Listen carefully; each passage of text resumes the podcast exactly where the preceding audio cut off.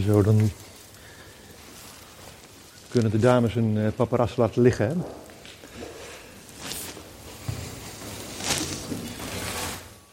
Dankjewel Ines. Dankjewel Ines.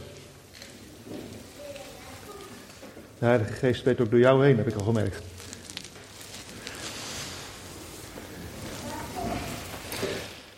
Wanneer de hemel zwijgt. Dat lijkt in volkomen tegenspraak met het lied van Nek. Maar als we de Bijbel gaan lezen, dan zien wij al in 1 Samuel 3. In die tijd kwam er maar zelden een woord van de Heer. De Heer liet ook zelden iets in dromen zien. En misschien ken je dat wel. Heb je ook net naar het lied zitten luisteren en denk je van, mooi verhaal. Hij spreekt altijd, maar ik hoor het niet. Ik roep het uit naar God, maar ik krijg geen antwoord. God blijft stil. Je strekt je uit, je zoekt naar antwoorden voor iets waar je mee zit, maar er komt geen antwoord. Het lijkt wel of je tegen een muur staat te praten. Ik weet niet of jullie die situatie herkennen, maar ik heb er in elk geval geregeld in gezeten. En zo te horen zijn er meer. Toen mijn schoonmoeder overleed, vonden wij 65 jaar veel te jong.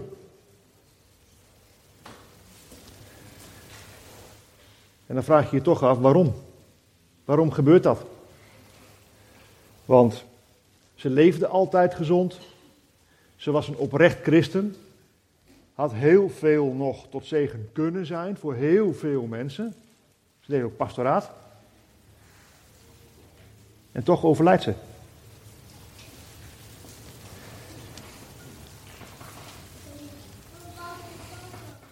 Een vriend van mij is overleden aan de gevolgen van depressie. Dat is een hele goede samenvatting. Oh oh. Als zijn vrienden zagen wij dat helemaal niet aankomen. Waarom moest dat gebeuren? Je roept het uit naar God, maar een antwoord komt er niet. De hemel zwijgt. Dat is pijnlijk. Ook in de Bijbel komen we van dat soort situaties tegen. Mensen die het uitroepen naar God, maar God geeft geen antwoord. Maar in de loop van de tijd leren we wel dat God soms vreemde dienaren heeft. Dat we Gods aanwezigheid in zijn hand niet altijd herkennen.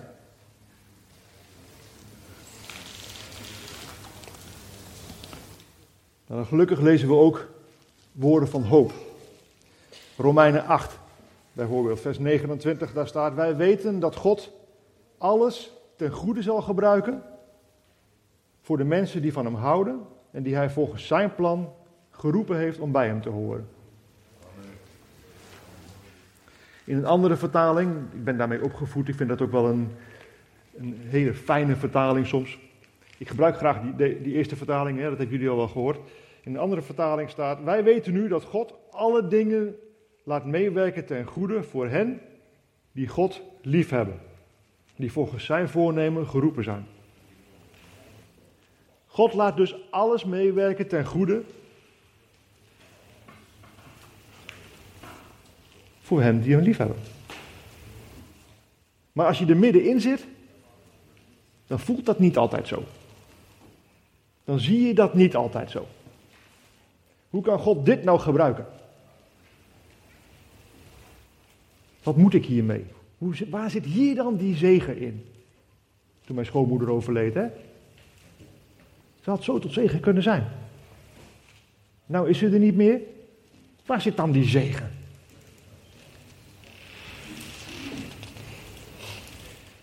Maar herkennen wij zegeningen? Als er geen zegeningen lijken te zijn. Ik zei al, God heeft vreemde dienaren. En soms is het moeilijk om die vreemde dienaren te herkennen. Ik heb wel eens gehoord dat de beste manier om onzichtbaar te zijn is een uniform aantrekken. En dat klopt eigenlijk ook wel, want ga maar bij jezelf na. Je gaat naar de supermarkt, doet de boodschappen, je rekent af bij de kassa. Spaart u airmiles, zegeltjes, minis, voetbalplaatjes. Je, je ruimt je spulletjes op. En eigenlijk heb je die cashier helemaal niet gezien. Een ander voorbeeldje. Ik heb jaren meegedaan met een uh, theatervoorstelling van Carla Veldhuis. Jullie wel bekend.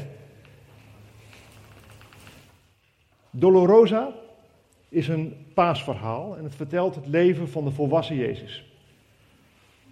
Tot en met de opstanding.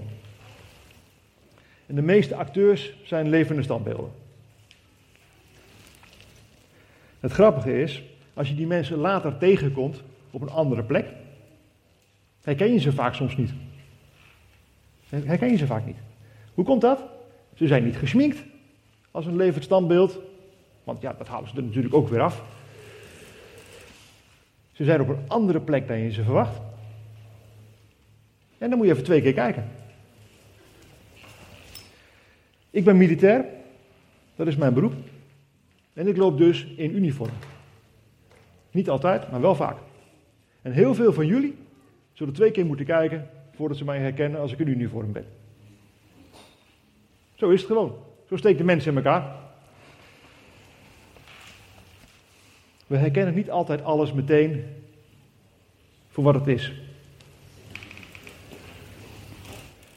Zie je in de Bijbel ook terug.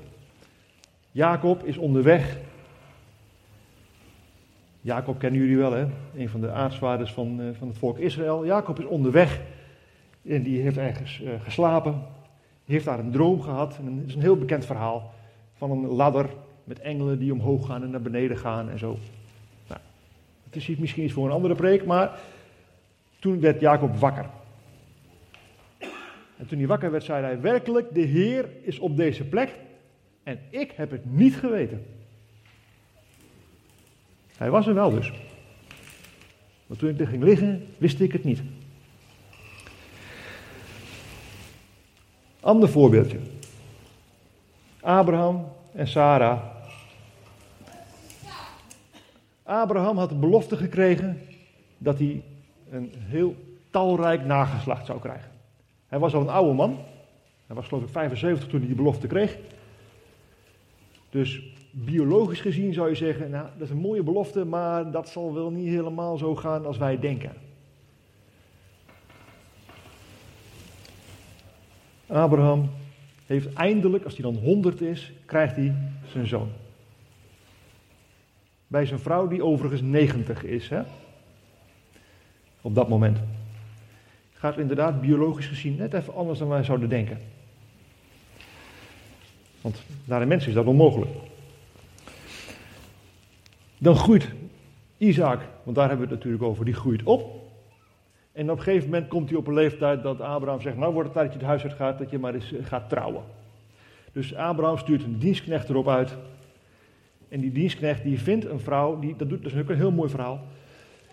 Die vindt een vrouw die wordt aangewezen door God. Je moet haar hebben. Dat is de vrouw voor Isaac. Dat is Rebecca. Nou, dat is mooi, denk je. Abraham heeft een zoon gekregen, vindt een vrouw voor die zoon. Dan kan het hele plan van een talrijk nageslacht mooi plaats gaan vinden. We kijken wel hoe de, zich dat ontwikkelt. Isaac was 40 jaar toen hij met uh, Rebecca trouwde. Zij was de dochter van Betuel, een Arameer uit Paran Aram. En Laban was haar broer. En dan komt er iets heel bijzonders. Isaac bad vurig voor zijn vrouw, want ze kon geen kinderen krijgen. Oh jee. Maar de Heer verhoorde zijn gebed en Rebecca raakte in verwachting. De vrouw die God had bestemd voor Isaac om een groot volk van te maken, is onvruchtbaar. Wist God dat niet? Nou, natuurlijk wist hij dat wel. Tuurlijk wel. Maar hoe kan God dan zijn belofte aan Abraham waar maken?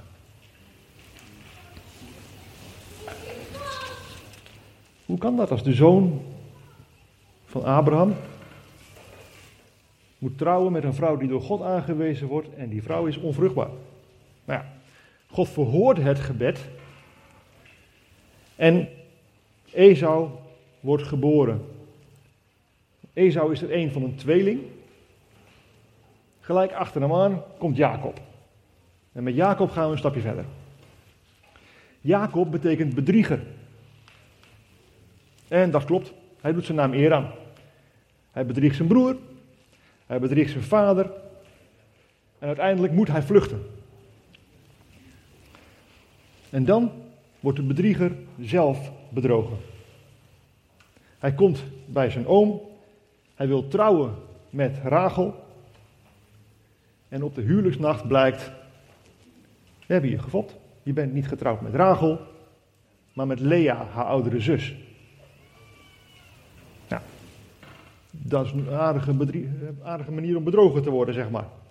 De verkeerde vrouw getrouwd. Of in elk geval niet de vrouw waar je, van, waar je over hoopte dat je ermee zou trouwen.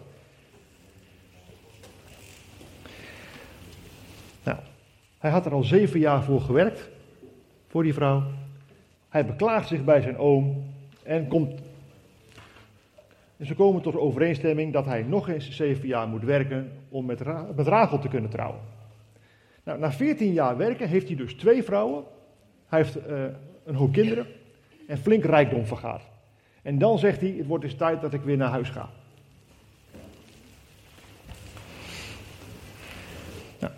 Hij gaat dus onderweg. Hij hoort dat zijn broer onderweg is naar hem toe. En hij wordt bang. Hij stuurt omdat hij, hij bedenkt een list, hij stuurt, zijn, uh, hij stuurt cadeautjes vooruit om zijn broer Esau een beetje vriendelijk te stemmen. Hij stuurt zijn vrouwen vooruit met de kinderen.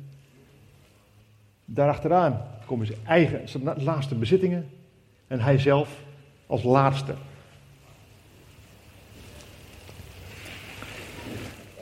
Hij steekt in de nacht een beek over. Jacob bleef alleen achter en een man worstelde met hem, totdat de dageraad aanbrak. En toen de man zag dat hij hem niet kon overwinnen, raakte hij zijn heupgewricht aan, zodat het heupgewricht van Jacob ontwricht raakte toen hij met hem worstelde. En hij zei, laat mij gaan, want de dageraad is aangebroken. Maar Jacob zei, ik zal u niet laten gaan, tenzij u mij zegent. En hij zei tegen hem, wat is uw naam? En hij antwoordde Jacob. Toen zei hij, uw naam zal voortaan niet meer Jacob luiden, maar Israël. Want u hebt met God en met mensen gestreden en hebt overwonnen. Jacob vroeg daarop, vertel mij toch uw naam. En hij zei, waarom vraagt u naar mijn naam? En hij zegende hem daar. En Jacob gaf die plaats de naam Pniel, want, zei hij, ik heb God gezien van aangezicht tot aangezicht en mijn leven is gered. En de zon ging over hem op toen hij door Pniel gegaan was. Hij ging echter mank aan zijn heup. Je hebt nog een heel stuk te lopen, je bent mank aan je heup. Die man waar Jacob mee worstelde, dat was een engel van God. Misschien was het zelfs wel Jezus zelf. Dat weten we niet. Maar op zijn minst een engel. En die engel vroeg niet om informatie. Hij vraagt niet hoe heet je. Hij vraagt wat is je naam. En in die tijd, in die omgeving, en ik weet niet of dat nog steeds zo is, had een naam een betekenis die van belang was voor het kind.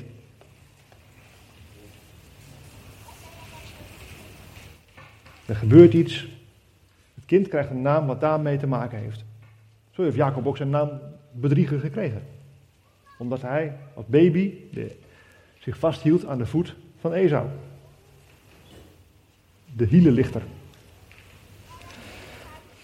Het gaat dus in dit geval om het karakter. Niet hoe heet je, maar wat is je karakter? Wat betekent jouw naam? En dan moet Jacob moet bekennen wie hij is. Hij moet bekennen, ik ben bedrieger. Ik ben een bedrieger. Maar gelukkig vindt God het leuk om af en toe namen te veranderen. En hij maakte van een bedrieger een vorst. Jacob heet niet langer Jacob, bedrieger, maar Israël, worstelaar met God. Die worsteling duurde de hele nacht totdat de dag aanbreekt. En Jacob zag de waarde van die worsteling. Hij was vanaf die nacht mank, maar hij zag wel de zegeningen die erin zat. Wij kunnen zo'n duistere ontmoeting alleen Pniel, gezicht van God, noemen. Als wij beseffen dat het geloof de wijsheid is om het waardevolle van rommel in te zien. Als we beseffen dat het geloof de moed is om dingen te zien zoals ze zijn, niet zoals we ze zouden willen hebben.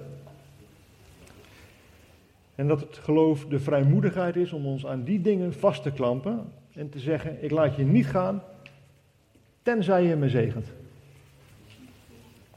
En dan wordt onze grootste zwakheid onze grootste kracht. Soms gebruikt God een moeilijke strijd, een donkere strijd, om ons te maken tot wie we zouden moeten zijn. Dat is iets waar wij ons eh, aan moeten vastklampen. Hè? Ik laat je niet gaan, tenzij je mij zegent. Maar waarom gebeuren er soms moeilijke dingen? Nou, God veroorzaakt ze niet.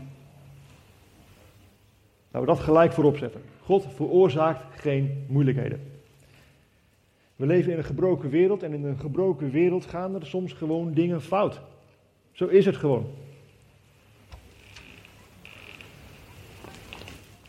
Kijk, God kan natuurlijk wel die moeilijke dingen wegnemen, maar hij gebruikt het veel liever om iets beters te bewerken in ons. De zegen die hij daardoorheen kan geven, is niet altijd ten volle te ontvangen zonder die moeilijkheden. Goed en kwaad zijn soms met elkaar vergroeid. Vaak wel. Heel vervelende situatie. Maar dankzij die vervelende situatie heb je een zegen kunnen krijgen. Jezus vertelde zijn discipelen nog iets in de vorm van een verhaal. Hij zei: Je kan het koninkrijk van God vergelijken met een boer die goed zaad heeft gezaaid in zijn akker. Maar toen de mensen sliepen, kwam zijn vijand. Hij zaaide onkruid over het gezaaide graan. Daarna ging hij weg. Toen kwam het graan op en er groeiden graankorrels aan. Maar ook het onkruid kwam tevoorschijn. De knechten gingen naar de boer en zeiden tegen hem: u had toch goed zout op uw akker gezaaid? Hoe kan het dan dat er zoveel onkruid staat? En hij zei tegen hen, dat heeft een vijand gedaan. De knechten zeiden tegen hem, wilt u dat we het onkruid eruit trekken? Hij zei, nee, want als jullie het onkruid uittrekken, trekken jullie misschien per ongeluk ook het graan eruit. Laat het maar samen opgroeien tot aan de oogst. En bij het oogsten zal ik tegen de maaiers zeggen, haal eerst het onkruid weg, bind het samen in bossen en verbrand het. Maar breng het graan in mijn schuur. Kijk, God is de boer. God is de eigenaar van de akker. God regelt het wel. Dat het goede en het kwade op het juiste moment van elkaar gescheiden wordt.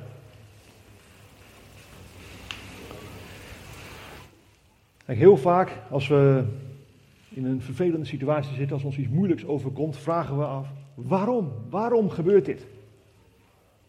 Maar als we vragen waarom, roepen we dan eigenlijk niet God ter verantwoording? Zeggen we dan eigenlijk niet: waar haalt u het lef vandaan?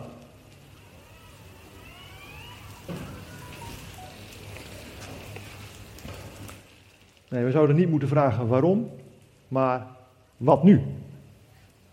Wat moet ik hiermee? Wat kan ik hier halen? Een mooi voorbeeld van hoe Jezus dat zelf aanpakt. In Johannes 9, daar zien we een verhaal over een blindgeborene. Een man die als volwassen man bij Jezus komt en hij is al vanaf zijn geboorte blind. Zijn discipelen, de discipelen van Jezus, vragen daar aan Jezus waarom die man blind geboren is. In die tijd was het heel gewoon dat eh, als er zoiets gebeurde, dat mensen denken ja, dan, dan is er zonde in het leven. In het leven van die man of in het leven van zijn ouders. En dat was eigenlijk dus waar de discipelen naar vroegen. Wie heeft er nou gezondigd? Hoe zit dat? Jezus kijkt alleen niet naar de oorzaak van, van het uh, blind geboren zijn. Jezus keek verder. Hij keek naar de gevolgen. Wat kan hieruit gebeuren? En dat resulteerde in het openbaar worden van de goedheid van God.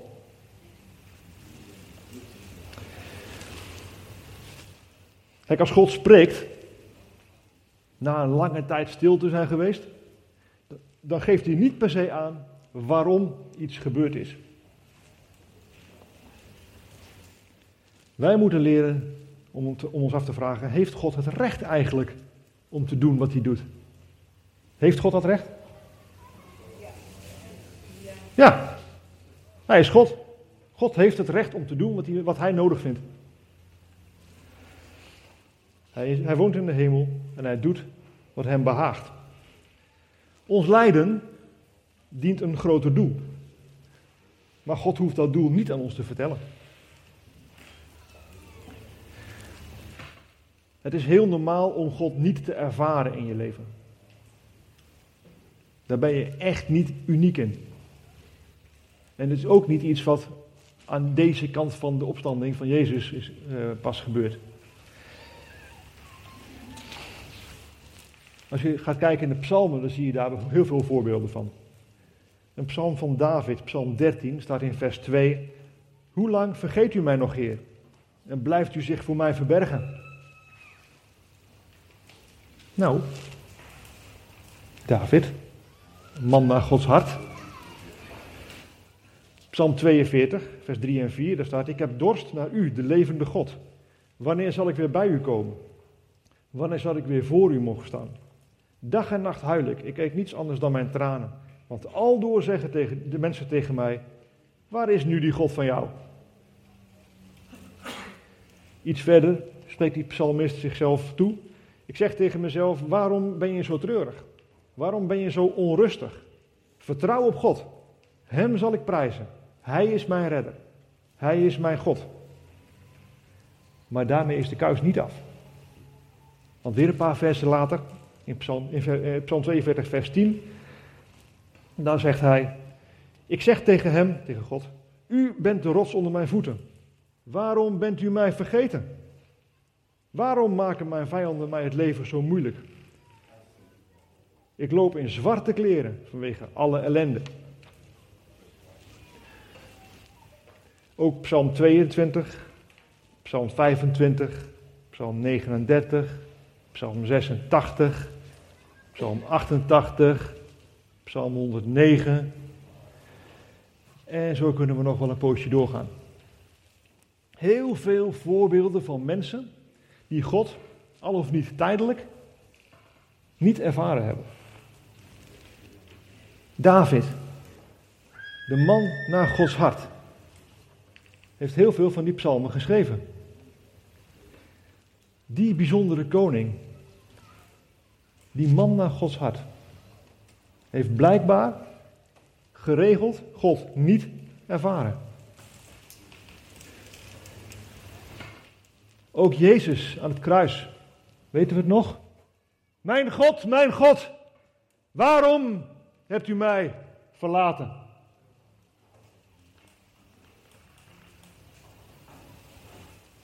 De zoon van God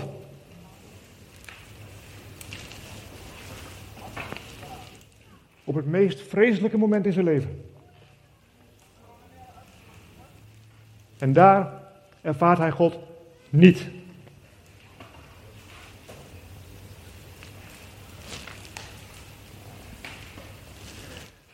Maar als je zo om je heen kijkt en je vraagt aan de mensen hoe het met hun is daarin, zullen heel weinig mensen dat toegeven. Zeker in Pinksterkringen.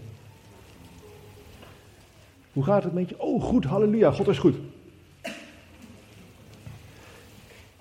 We praten liever niet over worstelingen, over strijd, over moeite.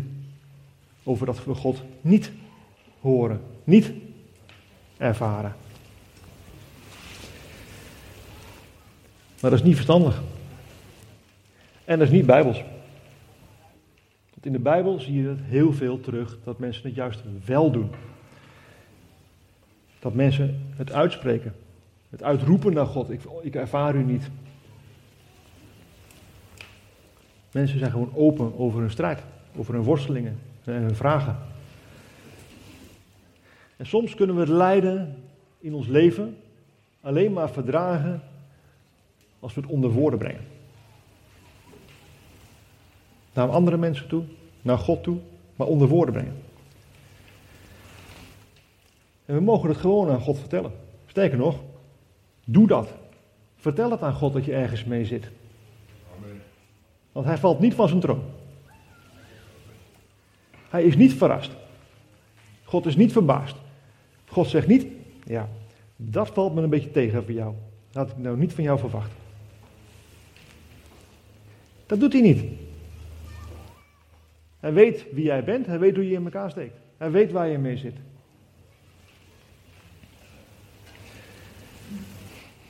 In een gesprek van hart tot hart met God moet je alles met hem delen. Doe je dat niet, dan hou je God eigenlijk buiten delen van jouw leven. U bent mijn God. Maar daar mag u niet aankomen. Dat is voor mij. En misschien vraag je je af, ja, maar wat moet je dan doen als je niet weet wat je moet doen? Doe wat je kunt. Blijf bidden. Ook als het geen effect lijkt te hebben. Trap niet in die valkuil die er is. Want het, want het gevaar van de duisternis is dat we zo graag iets willen zien gebeuren. Dat we er dan desnoods zelf maar iets aan gaan doen. Een mooi voorbeeld daarvan is toch weer Abraham en Sarah. Abraham en Sarah die konden een hele tijd dus geen kinderen krijgen. Ze hadden wel die belofte. En op een gegeven moment zegt Sarah tegen Abraham: Joh, dat wordt echt niks met mij. Ik ben onvruchtbaar. God heeft het vast anders bedoeld dan we, dan we dachten. Dus als jij nou een kind verwekt bij mijn slavin Hagar, dan kan God op die manier wel weer verder. Dat is een heel sterk voorbeeld van zo graag willen zien dat er wat gebeurt, dat je er dan maar zelf wat aan doet. Maar als je dat doet, dan gaat het, er niet, dan gaat het erom wat er gedaan wordt. Dan is het niet eens meer belangrijk wie het doet. Dan doe ik het zelf wel. Je moet er heel erg bewust van zijn, hè? die valkuil. Want God belooft dingen. God zal ze dus ook doen. Vertrouw op God. Hij laat alle dingen. Niet sommige dingen. Niet de meeste dingen. Alle dingen meewerken ten goede. Voor wie hem lief hebben. En eh, om een open deurtje in te trappen. Duisternis kan het licht niet verjagen. Want als jij vanavond thuis zit, in je woonkamer, kaarsje aan, gezellig. En de deur naar de gang gaat open. En daar is geen lamp aan of zo. Dan stroomt er geen duisternis jouw woonkamer in. Dan stroomt het licht uit jouw woonkamer de gang in. Zo gaat dat. En dat weten we wel. Dat zien wij dagelijks gebeuren. De duisternis kan geen licht verjagen. Moeilijke dingen horen nog een keer bij het leven. Nacht maakt deel uit van de dag. De avond net zo goed als de morgen. We zeggen ook wel, er zitten 24 uur in een dag. Maar we zeggen dat niet over de nacht. Er breekt een nieuwe dag aan, ook als de zon niet opkomt. Een mooi voorbeeldje daarvan is een winter in, in Noord-Scandinavië.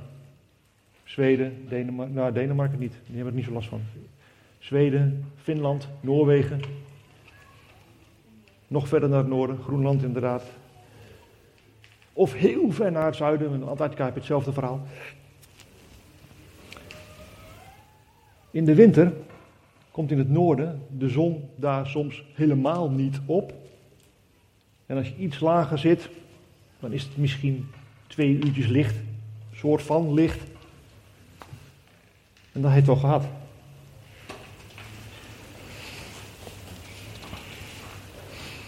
Maar toch breekt er iedere keer weer opnieuw een nieuwe dag aan. Er komt een einde aan die duistere periode. Ja, er is soms duisternis in ons leven, hè, doordat er een geliefde uh, overlijdt. Uh, misschien heb je een onvervulde kinderwens. Misschien krijg je een uh, menselijke wijs ongeneeslijke ziekte.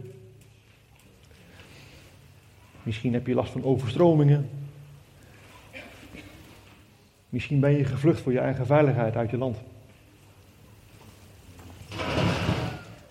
Als er duisternis is in je leven, dan heeft God het licht eventjes weggenomen. Of toegelaten dat het weggenomen wordt. Als je denkt aan Job. En alleen God weet waarom. Maar als God het licht wegneemt, probeert Hij ons iets te leren. Dan probeert Hij ons te leren dat er iets beters is dan het licht. Namelijk het geloof. En een andere manier om het woord geloof te omschrijven is vertrouwen. We moeten erop blijven vertrouwen dat God onze liefhebbende Vader is en alle dingen laat meewerken ten goede. er staan een heleboel beloften in de Bijbel en God vindt het leuk om beloften na te komen, dus daar kun je hem ook gerust aan houden. Ik zal er een paar noemen. Ik ga ze echt niet allemaal noemen, want dan staan we hier morgen nog. Jeremia 29, vers 11, dat is een klassieker. Hè? Die kennen we allemaal natuurlijk uit het hoofd. Je hoeft niet mee te zeggen in koor. Want ik weet wat mijn plannen voor jullie zijn, zegt de Heer. Ik heb mooie plannen voor jullie. Plannen vol vrede, niet vol ellende. Want ik heb een hoopvolle toekomst voor jullie. Iets later geeft God een mooie belofte aan Jeremia zelf. Maar die mag je ook gewoon claimen voor jouzelf. Als je mij om hulp roept, zal ik je antwoorden. Jezaja 41. Israël, wees niet bang, want ik ben met je. Kijk niet angstig rond, want ik ben je God.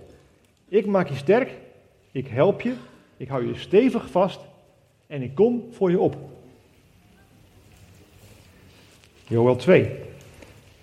Ik heb dat leger van springende, knagende en kaalvretende sprinkhanen op jullie afgestuurd. Maar ik zal jullie vergoeden wat zij in die jaren hebben opgegeten. Ja, dat is allemaal oud-testamentisch, Johan. We leven nu in een periode van het Nieuwe Testament hè, en daarna. Oké. Okay. 2 Korinthe 1, vers 3 en 4. Pas nog voorgelezen door iemand hier. Wij prijzen de God en de Vader van onze Heer Jezus Christus. Hij is altijd in alles goed en vriendelijk voor ons. Hij bemoedigt ons in al onze moeilijkheden. Daardoor kunnen we ook weer andere mensen bemoedigen die in moeilijkheden zijn. We bemoedigen hen met dezelfde bemoediging waarmee wij zelf door God zijn bemoedigd. Wat moeten we dan nog zeggen? Als God voor ons is, wie kan ons dan nog kwaad doen? God heeft zelfs zijn eigen zoon aan ons gegeven. Dan zal hij ons toch zeker ook al het andere wat we nodig hebben geven. Keer op keer zien we het in de Bijbel terug. Hè? Voorbeelden van mensen die door een diep dal moesten voordat ze een zegen ten volle konden ontvangen. Het lijkt er wel eens op dat we om naar boven te gaan, eerst naar beneden moeten. En misschien is dat ook wel wat God wil bereiken. Dat je op je knieën gaat. Letterlijk.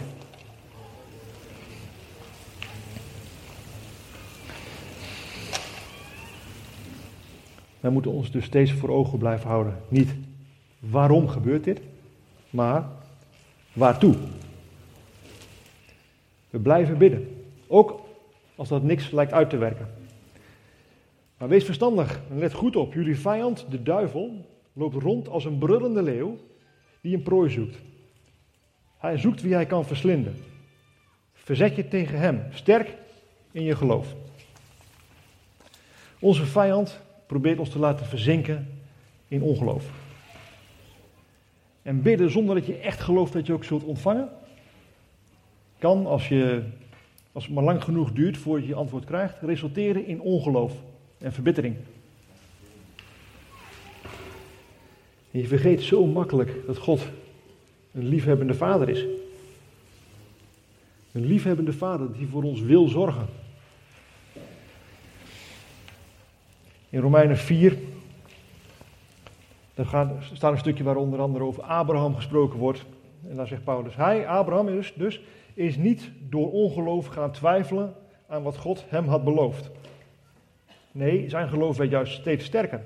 En hij prees God voor zijn belofte. Want hij wist zeker dat God zou kunnen doen wat hij had beloofd. En wat God had beloofd was dat Abraham een zoon zou krijgen. Er is niks te wonderlijk voor God. Maar we moeten wel in de gaten houden dat zijn antwoord misschien niet is wat wij zouden willen. Soms is een goed idee gewoon niet Gods idee. Soms is een goed idee niet voor nu. Soms is een goed idee niet voor jou. Hé, wat bedoel je daar nou mee dan? Als ik een goed idee krijg, dan is dat toch van God gekomen en dan mag ik dat toch gaan doen. Is dat zo? David had het idee om een tempel te gaan bouwen. De profeet Nathan zegt, goed idee, vooral doen. Nathan loopt weg bij David, krijgt om zijn oren van God en zegt, en dan ga je terug dan ga je hem vertellen dat ik niet wil dat hij dat gaat doen. David had een goed idee, bouw een tempel. Maar het was niet voor hem. Zijn zoon Salomo mocht die tempel gaan bouwen.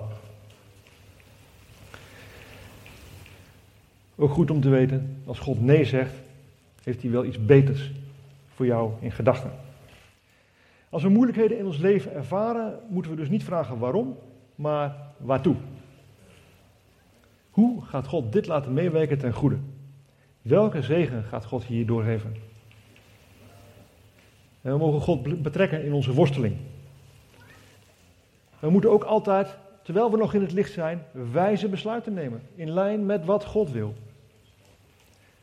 Want als het dan donker wordt, dan vraag je je toch af, in eerste instantie, waarom gebeurt dit? Zo stik je nou één keer in elkaar. Je gaat je toch afvragen, waarom gebeurt dit? En voordat je jezelf de vingers kunt... Nee, nee, nee, nee, niet waarom, niet waarom, niet waarom. Waartoe? Voordat je dat gedaan hebt, kan het zijn dat je denkt, heb ik iets fout gedaan? En dat is goed, hè? Dat je je dat afvraagt. Heb ik iets fout gedaan? En als jij dan zeker weet, nee, ik heb het altijd goed gedaan. Ik heb altijd geleefd zoals God het wil. Dan kun je in elk geval dat al van tafel vegen. Denk maar aan Job. Als je een keer tijd hebt, lees het boek Job gerust eens door. Niet het meest gezellige boek om te lezen, maar wel een heel goed boek. Niet waarom, maar waartoe. En wat heel belangrijk is, ik sluit hem echt af, Nathalie. Wat heel belangrijk is, je staat er niet alleen voor. Kijk om je heen. We hebben met z'n allen de wapenrusting van, van God gekregen. Hè? De geestelijke wapenrusting. Daar zit dat schild van geloof bij, waar jij je mee kunt verdedigen tegen de boosaardige pijlen van de duivel. Maar als jouw schild eventjes niet genoeg is, dan kun jij natuurlijk gebruik maken van het schild van een broer of zus.